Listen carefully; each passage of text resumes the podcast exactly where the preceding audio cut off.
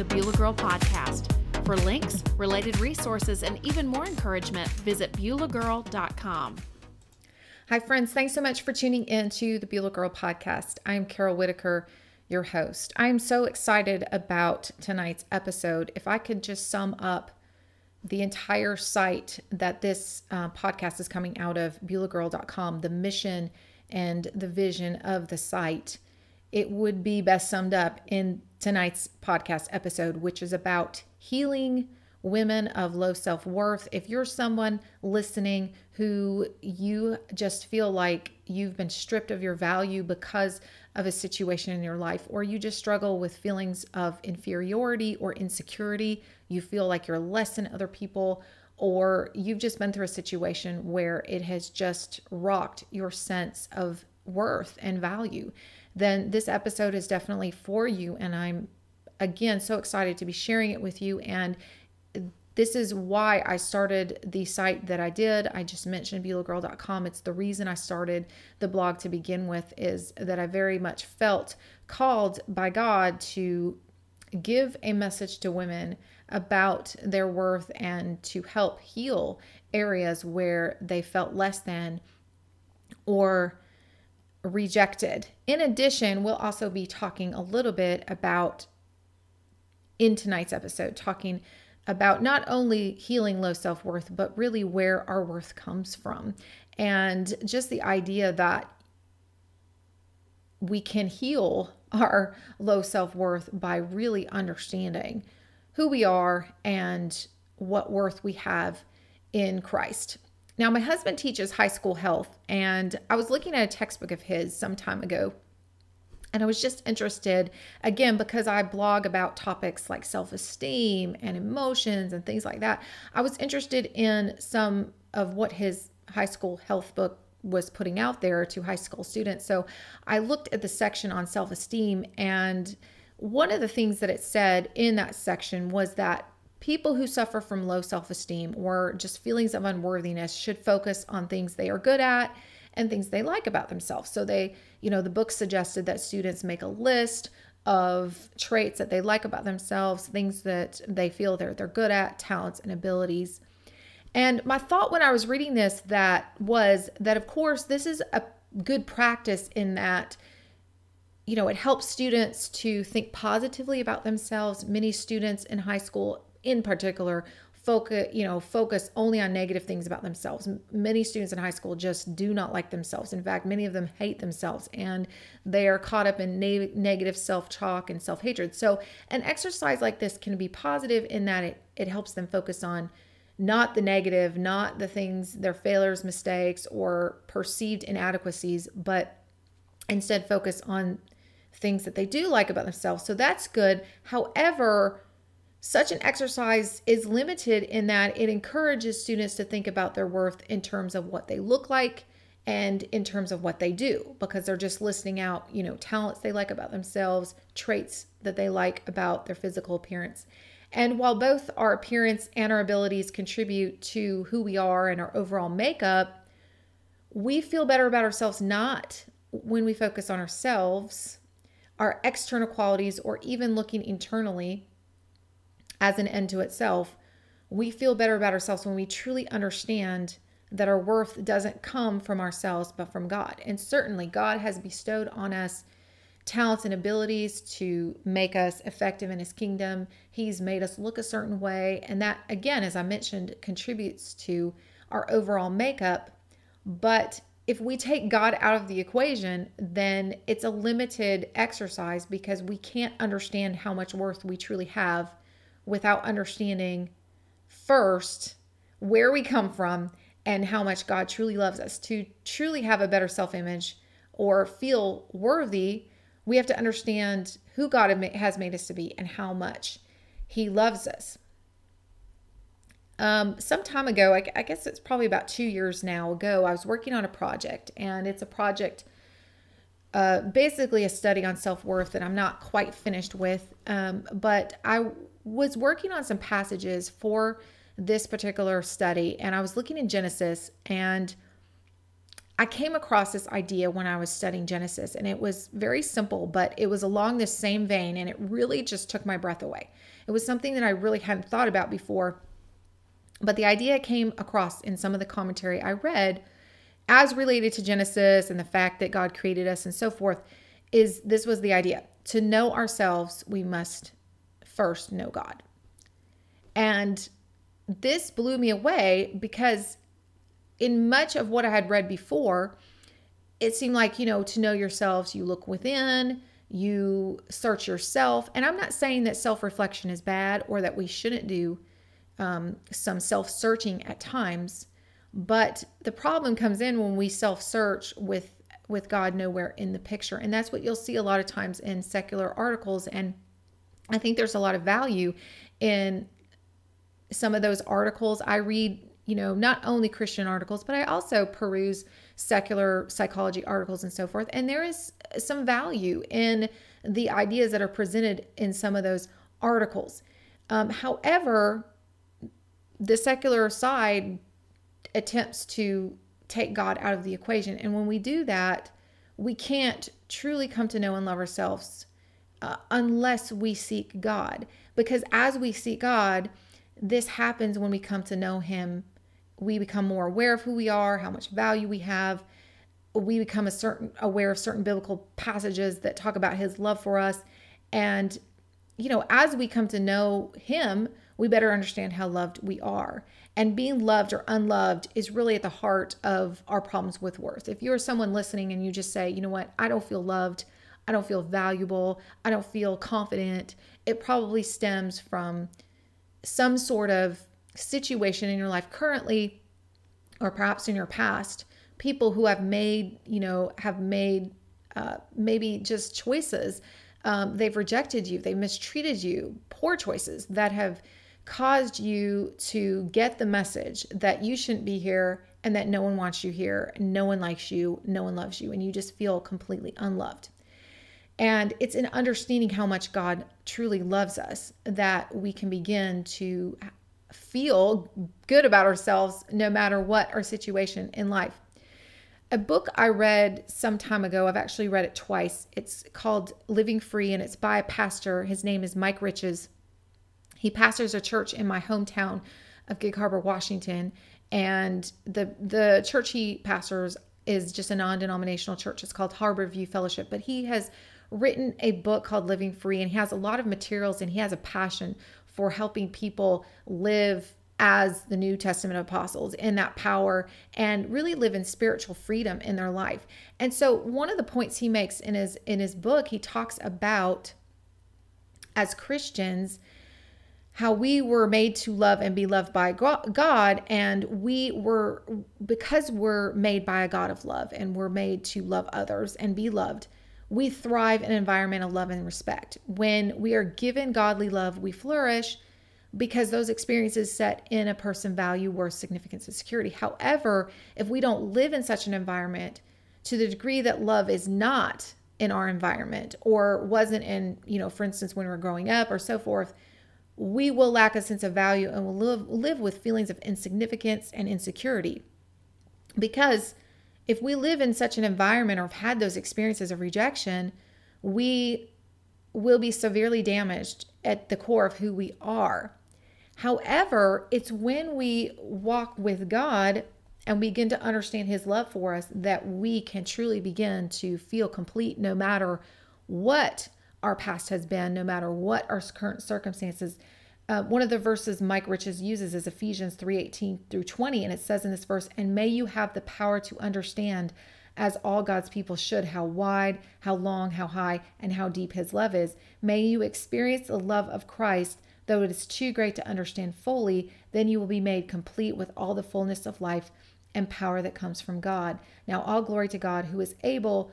Through his mighty power at work within us to accomplish infinitely more than we might ask or think again what it's it's saying in that verse is that that sense of completeness comes when we are able to understand how much God truly loves us. And you may be a Christian listening to this saying, you know what, I've walked with God a long time and I still don't feel loved. What's wrong with me? Well, I'm just going to tell you to hang on for a minute and, you know, just give this podcast episode, you know, time to, um, you know, continue and give me time to kind of complete my thoughts here because I was one of those Christians who, for many years, struggled to feel God's love. And that was because I had, you know, experienced rejection and injustices and abuse in my past in various relationships. And so it, it was very difficult for me to grasp that God could love me because I didn't really feel that I was lovable or that anyone could love me. And those were lies that I was um, believing. But it tells us in this verse and in other places in scripture, it tells us that God loved us before we even came to Christ. So, whether you're a Christian listening to this or whether you haven't yet accepted Jesus as your Savior, God loves His people. He loved us before we became believers, He loved us as sinners. It says in the Bible that um, Jesus came while we were still sinners um, to die for us because that's the kind of love that the Father has for us. It isn't based on what we do, it's an unconditional love. And He certainly doesn't want us to stay in places of sin or stay lost and not come to Him, but He loves us even when we're far away from Him. And He loves us even despite our extremely bad choices. So, getting back to then, um, if you're reading, you know, if you're listening this or, you know, you clicked on this because you were reading my blog post that corresponds with this on BeulahGirl.com, maybe, you know, as I'm talking, you can recall, you know, life experiences that hurt you badly. Um, or you can even think about right now something you're struggling with right now. These rejections or abuses can create what Riches calls wounds of love deprivation. And these are places that, if we're not careful, if they happened long ago and we never dealt with them properly and we're still festering, you know, they're still festering in our life, or they're happening now and we're just, you know, not sure what to do, these can become easy open doors for Satan to gain, gain access into our lives if we're not careful.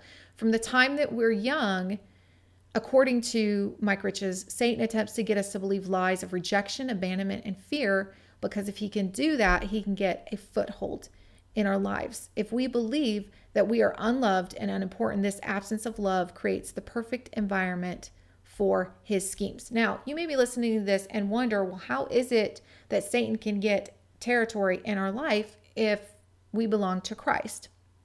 If you are a believer, your soul has been, uh, I'm sorry, your spirit, I believe there are three parts to every human, your spirit has been sealed by the Holy Spirit. Satan cannot possess your spirit, he cannot have access to your spirit, but he can certainly oppress your mind, your will, and your emotions if you give him access.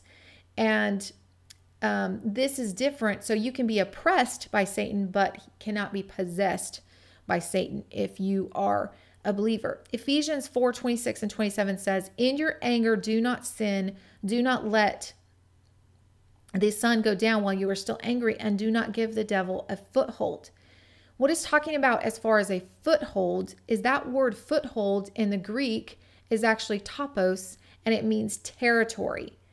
So when we react, when we're angry because of a rejection that's happened to us or a injustice of some kind. Maybe someone dumped us in a relationship or treated us poorly, or maybe we had parents who were verbally or physically ab- uh, abusive, or maybe we were, you know, molested as a child, or some other abuse or injustice that's been done to us. Maybe we've just been ignored by peers in school or laughed at because of a, you know, what other people have considered a physical defect in us. They've maybe laughed at us because we're too short or too too heavy or too thin. Whatever the case, being angry about that injustice isn't wrong or sinful, but it's in that place of anger where if we don't resolve that anger, if we don't forgive the people who hurt us, we don't attempt to process through that hurt with the Holy Spirit, if in turn we we sin in our anger, we turn to ungodly responses to the wounds that have been done to us, Satan can gain access a foothold in our lives. And again, this doesn't mean that we're no longer Christians or that we can't hear from God or that we can't worship God, but this means that we aren't spiritually free in the sense that we have bondage in our life. We have obstacles that have been created because of our wrong responses to the injustices that have been done to us. And it can make us very ineffective Christians because we're tormented by sinful um, thoughts and sinful behavior patterns. And we might even you know, just eventually get so ingrained in our sinful behavior, we might even turn our back on God. We may just be so angry because of the wounds that have been done to us that we may just give up on our relationship with God. And that's exactly what Satan wants. So I've been talking about wrong thoughts and responses. Um, but these, you know, so what are these exactly? Well, they can vary, but perhaps if we have experienced rejection, we may begin to allow unhealthy thoughts to play in our head, such as, I'm not lovable, no one can ever love me, I'm different than everyone else, I will just have to be alone. Or we might be saying something like, if God really loved me, he wouldn't have allowed this to happen. He must hate me. These are thoughts that directly contradict what it says in scripture about how much God loves us, how much he pays attention to us, how much he cares about every detail of our lives. And they directly go against what God says about us and about our lives in scripture. How he again in scripture talks about how god is sovereign and that everything he allows in our life is for a reason and he can be trusted. He's a god of love. And so when those are erected those lies are erected in our thoughts um, that those become strongholds in our life and stronghold not in, to get into a huge long explanation but the best way that i can explain a stronghold is um, i read a book called Breaking Free by Beth Moore, and she had gives such an excellent definition of strongholds in that book. She talks about strongholds are places of refuge that we turn to often in times of insecurity when someone's rejected us. We turn to, we look for a place of comfort. Now, a stronghold is actually a term that was used to describe like a fortress back in the day. Like, for instance, in a Greek city or so forth, they would have a fortress or stronghold out in another place in the vicinity. And this was a place that if the city was under attack, the governor could flee to this stronghold, this place of safety. And it was a highly fortified place. It was up high, fortified, so the enemy could not penetrate it and he would be safe. And similarly, as Beth Moore explains in her book, when we are under attack, when someone is, you know, through their actions or their words, are giving us the impression we have no value, we are attempting to protect ourselves in any way that we can. And so often we flee to a stronghold. Uh, we start erecting thoughts that, like I just mentioned, and they may not, you may not think of those thoughts as being comforting, but those thoughts can be those that are helping you cope with your situation. Or you may turn to some kind of behavior something that's going to make you feel better. So every time that you begin to feel rejected or remember the wounds that have been done to you, you might you know turn to a substance like drinking to make you feel better or you may just go shopping so you can just get your mind off of it and get some new clothes to make yourself feel better and it becomes a way to cope or maybe you just become a relationship junkie where you just are turning to relationships to fill what you feel is a void in your life, to make you feel better about yourself. And you're just hopping from one romantic relationship to the other, even though you know they're not really doing good things for you, but it's just a way to cope with the pain. Those can all be strongholds that are basically places of refuge apart from God. So, you know, some people say, you know, it's not important to look at worth. It's not important to really look at self-esteem as as as Christians. But one of the things, going back to Mike Riches' book, that he says it's a biblical and valid concern for us to address the need for human beings um, to realize their significance, worth, and value, so that we can understand how to react correctly to rejection and abuse, and not allow the enemy to gain territory or, you know. Uh, so we don't erect strongholds that are, that are obstacles in our spiritual life. However, if you're listening to this and you've already reacted wrongly to injustice or abuse in your life. It's not too late. We can recover what the enemy has stolen from us. We can take back that territory and we take it back by putting in place truth. Um, one of the things Beth Moore talks about in her book, Breaking Free, is just putting up in the place of the lies that are fueling that stronghold, we put in that place truth. So, for instance, if we're lying, you know, believing lies about our worth and we're not good enough, we can begin speaking God's truth over us and tearing down the lies that are fueling that. And that's how we begin to get um, freedom and to break those strongholds that are controlling us. The truth is that many of us don't understand how our wrong responses to the rejection in our lives have put us in bondage. As Mike Riches talks about in Living Free, we go through life thinking that we are victims without taking responsibility for how we've reacted wrongly. Many of us are just so ingrained in the idea that we're a victim and this horrible, awful thing has happened to us, and it may have been horrible and terrible. I absolutely believe some of you listening have gone through tragedies, have gone through abuses um, and mistreatment. And my heart hurts for you that you've gone through those. However, we don't have to remain in that place of being a victim. And when we choose to have the right reaction to our pain, then that's when we can have freedom. However, again, many of us, we employ wrong coping mechanisms to compensate. And it just, again, makes us subject to strongholds, um, to bondage in our lives. And I've mentioned a few wrong responses, but in particular with coping mechanisms, refuges of comfort, maybe turning to another relationship, and so forth. The Bible tells us that fleshly coping mechanisms that they don't get us anywhere. It tells us in John 6 63 that the, the flesh profits nothing. What happens when we turn to a relationship or return to a substance or return to wrong thinking patterns to comfort ourselves in our pain rather than God?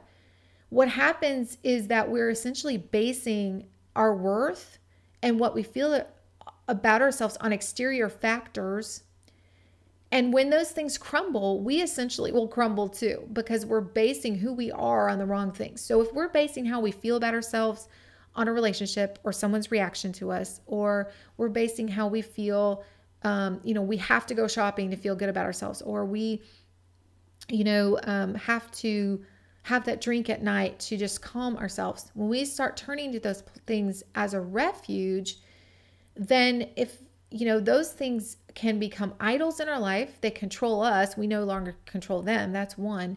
And then two, if those things, you know, eventually will fail us, um, you know, alcohol can't save us from our pain. It, it, it won't take away the pain. It may numb it for a little bit, but it won't take it away. It won't heal us. Um, a relationship won't solve our self worth problems. Um, and that relationship may be taken away, or that person may fail us at some point. Or if it's a job where we're just becoming a workaholic to work and prove to everyone we're worthy, whatever it is, if we're basing our worth on exterior factors, they will fail us eventually despite our best efforts. Um, the Bible tells us that a wise man built his house on a rock and the foolish man on sand. And that's Matthew 7 24 through 27. A wise person builds his identity and sense of worth on that which can never be taken away God and his love. Understanding that God loves us not because of anything we have done, but because of who he is, and understanding he chose us to be here and live out a special purpose gives us worth. We can't attain this love or God given worth from a stellar education, high paying job, prominent position, large social media following, attractive physical appearance or romantic relationship. And again, we have to remember, however ugly it sounds, whenever we use something else other than God to be a place of refuge, then that has a potential to be an idol in our life and can lead to all sorts of other sinful behaviors. So, the solution then for healing self worth, for getting back that sense of, of value and feeling like we're worth something when we go through really hard life situations is knowing that our worth comes from God. It cannot be taken away by anyone or any situation. And knowing just how much, again, as I've said, how much God loves us. We are told in Genesis that we as humans were made in the image of God, and He made us not as one part of His creation, but as the climax of His creation. It tells us that in Genesis 1 27 and 28. No mistake on our part can take away the worth that has been given to us. As followers of Jesus, we have been grafted as sons and daughters into the family of God. We are co heirs with Christ. We are seated in the heavenly realms. We are saints. We are forgiven and considered holy and have been chosen to do God's good works. And I put up all the scripture references on my blog post on beulahgirl.com to support those statements if you'd like to click on those and look them up. So, we will have bad things in our life happen. Unfortunately, we live in a sinful, fallen world. We will at times get get the pink slip at a job, or someone else will be performing better than we are. Um, we may have a relation breakup. We may have to suffer through the death of someone very close to us. We may have struggles in our health that make us feel, you know, like not ourselves, um, not living to our maximum p- potential. However, despite these obstacles, we have truths we can speak over ourselves to remind ourselves of our position as Christ followers. If we have allowed certain rejections or injustices to give Satan a foothold in our life and establish a stronghold, we have the power through Jesus Christ to to repent and to allow him to break those areas of control that we have given to Satan and we can find freedom. To find freedom, I'm going to be talking more about this idea, especially if we've been rejected. If if we have fallen into what Mike Riches calls a cycle of rejection, where we have been rejected numerous times in our life, and each time we've had an ungodly response. And well, I'll talk about that more in a later episode. We can repent of the ways that we've had an ungodly response we have to come into agreement with Jesus about the wrong responses we've had. Lord, I've had wrong thoughts in this area, or I've had a wrong response. I've gossiped about this person because they've hurt me, or I've, you know, turned to this substance to fill what only you can fill. Whatever it is, when we identify what it is that we're turning to for comfort and refuge, and we basically come into agreement with Christ about what his word says about that area and ask him for his help. We may also have to go to others and ask them to forgive us because maybe we've acted out against them. Maybe we've been angry and lashed out and said mean things about them. Whatever the case, there may be a few steps in the process, but it's in repentance when we turn to God and say, you know what, I've messed it up. I've reacted the wrong way. Help me, Lord, to begin to react rightly to injustice and help me to heal from these wounds that he indeed will heal us. He'll help us walk in freedom. And and I encourage you to listen to the next few episodes because I'll be explaining more in detail just how to react appropriately and rightly to life's injustices. And even you know if we haven't in the past how we can you know go back to those places we can find healing and we can re you know we can repent and ask forgiveness and and really find healing in those areas where we may have reacted wrongly to the things that have done with uh, done to us. Um, friends, I just want to close by saying that I'm talking about this topic. I started the blog I did because this has been my life story. Um, rejections, injustices, um, and really being trapped in a cycle of rejection for most of my life.